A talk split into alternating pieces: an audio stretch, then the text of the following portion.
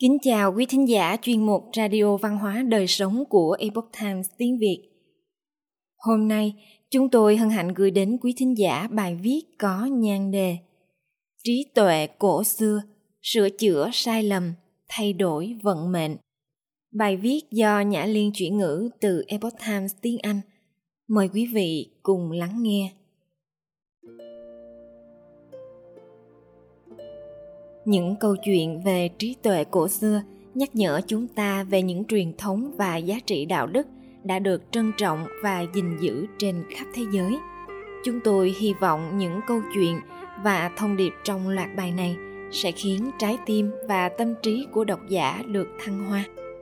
Câu chuyện sửa chữa sai lầm, thay đổi vận mệnh là một trong những câu chuyện bằng âm thanh. Từ chương trình những câu chuyện về trí tuệ cổ xưa của Đài Phát thanh Hy vọng. Trương Duy Ngạn liên tiếp 3 năm tích đức hành thiện nên đã thay đổi được vận mệnh. Ông đã đậu kỳ thi do triều đình tổ chức. Vào thời nhà Minh, có một người tên là Trương Duy Ngạn, ngụ tại huyện Giang Âm, tỉnh Giang Tô. Ông là một văn sĩ tài hoa có tiếng trong vùng. Vào năm Giáp Ngọ, ông tham dự một cuộc thi do triều đình tổ chức, nhưng không đạt. Sau khi xem bản thông báo kết quả kỳ thi, ông đã buông lời nguyền rủa các giám khảo vì đã chấm điểm rất thấp cho bài của mình, cho rằng họ không đủ tài trí sáng suốt để lựa chọn nhân tài.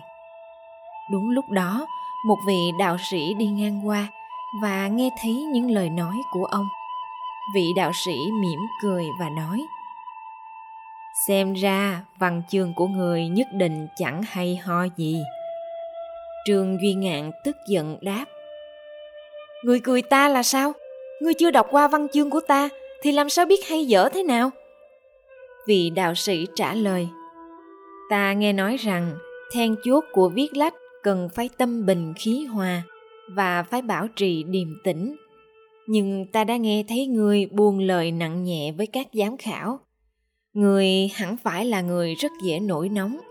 Làm sao người có thể viết ra những án văn hay với một tính cách như vậy?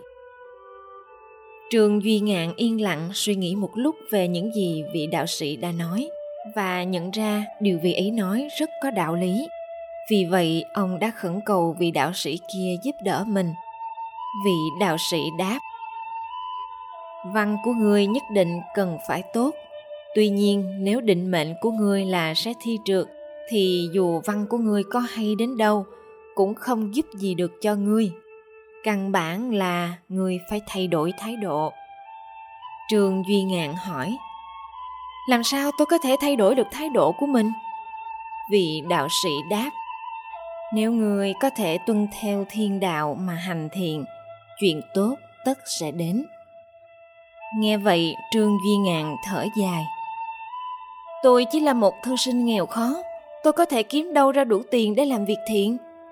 Vị đạo sĩ trả lời, hãy hành thiện và tu đức dưỡng tính. Điều quan trọng nhất nằm ở tấm lòng. Đối với chúng ta mà nói, trong nội tâm thời thời khắc khắc luôn cần có lòng tử tế, cần khiêm tốn và sẵn sàng giúp đỡ người khác.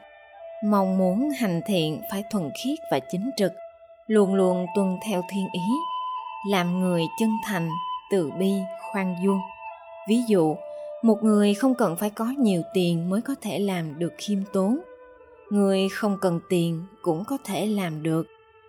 Người cần phải xem xét chính mình thay vì nguyền rủa các giám khảo. Hành động phán xét của người là một thiếu sót cần phải loại bỏ những lời này đã đụng chạm đến tâm can của Trương Duy Ngạn. Vì thế, ông đã cung kính cảm tạ vị đạo sĩ. Kể từ ngày hôm đó, Trương Duy Ngạn đã đối đãi tử tế với người khác, đồng thời cũng rất nghiêm khắc với chính mình. Ông bắt đầu tu thân dưỡng tính và trở thành người có đạo đức cao thượng. Ông mở trường học và giáo hóa dân chúng tại địa phương, dạy họ tránh làm điều sai trái – và tích đức hành thiện ông cổ vũ mọi người đối đãi tử tế với nhau, và vì tấm lòng vô tư vô ngã của mình mà ông được mọi người tán dương ba năm sau, trường Duy Ngạn có một giấc mộng. Ông mơ thấy mình bước vào một ngôi nhà lớn. Trong đó có một quyển sách với rất nhiều cái tên và cũng có nhiều chỗ trống. Ông hỏi một người đứng gần đó. Điều này có nghĩa là gì? Người này trả lời. Đây là danh sách những người sẽ thi đậu vào mùa thu năm nay. Nếu một cái tên xuất hiện ở trên đây và người đó không phạm bất kỳ sai lầm nào, tên của người đó sẽ được giữ nguyên. Khoảng trống là những người lẽ ra đã thi đậu nhưng lại có hành vi sai trái nên tên của họ đã bị xóa. Trong suốt ba năm qua, ông đã đối đãi tử tế với người khác nên tên của ông đã được thêm vào đây. Nếu ông có thể tiếp tục làm tốt, ông sẽ tiếp tục tích đức và ta khuyên ông tiếp tục lưu tâm chú ý đến bản thân và chăm chỉ tinh tấn. Cuối năm đó, trường Duy Ngạn thực sự đã thi đậu các kỳ thi của triều đình, đồng thời vẫn tiếp tục vô tư làm nhiều điều tốt cho người khác. Trời sẽ che chở cho những người tử tế và tất nhiên những người tốt sẽ được báo đáp. Cho dù bạn ở đâu, bạn chọn nghề nghiệp gì và ở trong môi trường ra sao, bạn đều có thể trở thành một người tốt khi bạn thực sự làm việc thiện mà không truy cầu đắc được phần thưởng nào và luôn giữ một tấm lòng nhân hậu khiêm tốn thì mỹ đức của bạn sẽ được đề cao một cách tự nhiên và bạn sẽ có một tương lai tươi sáng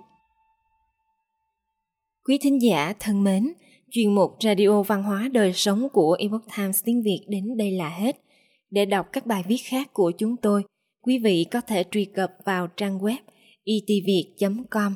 Cảm ơn quý vị đã lắng nghe, quan tâm và đăng ký kênh. Xin chào tạm biệt và hẹn gặp lại quý vị trong chương trình lần sau.